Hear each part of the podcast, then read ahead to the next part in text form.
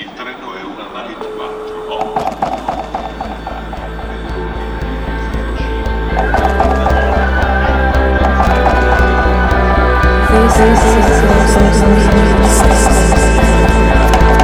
Anekdoten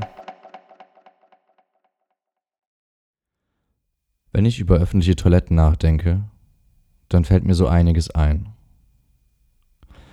Die Toilette ist ein Raum, der dazu da ist, Dinge zu tun, für die wir uns schämen. Müssten wir diese in der Öffentlichkeit tun. Es gibt sie überall und wir benutzen sie ständig. Wir denken gar nicht mehr darüber nach, dass sie in erster Linie dazu da sind, unsere Scham zu verstecken. Aber sie werden auch von vielen dazu benutzt, sich kurz vom Alltag zu verstecken. Eine häufige mir geschilderte Phobie verbunden mit öffentlichen Toiletten ist, dass diese unerwartet explodieren könnte. Ich unterhielt mich letztens mit meiner Schwester über solche Ängste. Ihre größte Angst, wenn sie die Kabine einer öffentlichen Toilette öffnet, ist, dass sie dort eine tote Prostituierte finden wird. Ich sagte, ich glaube, ermordete Prostituierte werden selten in öffentlichen Toiletten deponiert. Dennoch öffnet sie immer sehr vorsichtig die Kabinentür. Letztens auch wieder erzählte sie, dass sie am Ostbahnhof unumgänglich aufs Klo musste. Sie ging hinein und zur ersten Kabine. Sie öffnete vorsichtig die Kabinentür ein Spalt weit. Komplett unerwartet wurde sie nicht von einer Prostituierte, die durch Fremdeinwirkung das Zeitliche gesegnet hatte, erschreckt, sondern von circa 60 Bananen, die sich aus der Kloschüssel türmten und auch ein Großteil des Bodens bedeckten. Warum wird man vermutlich nie wissen. Fun Fact über Lebensmittel und Toiletten. In unseren Kühlschränken befinden sich exorbitant mehr Bakterien als auf handelsüblichen Toilettenbrillen.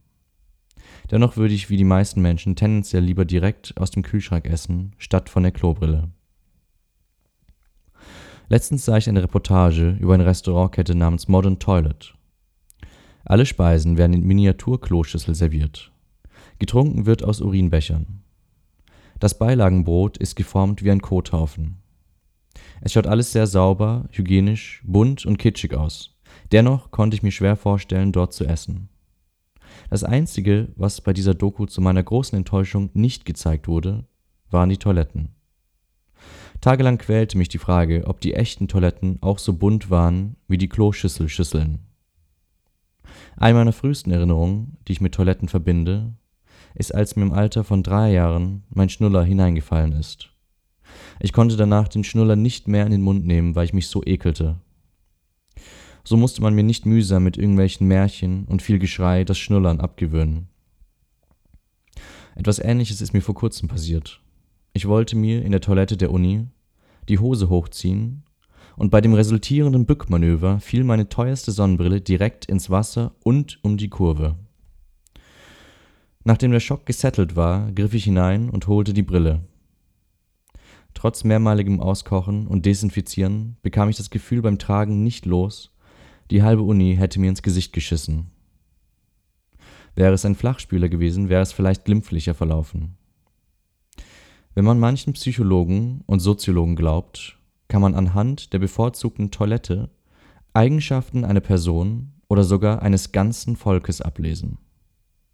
Der Flachspüler wird wohl von sehr gründlichen und bürokratischen Menschen bevorzugt, da das Spülgut vor dem Wegspülen untersucht werden kann.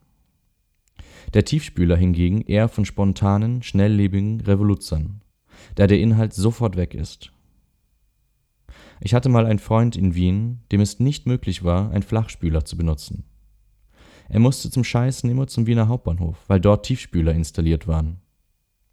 Wien ist auch der einzige mir bekannte Ort, an dem man als Scheißhaus beschimpft werden kann. Du Scheißhaus.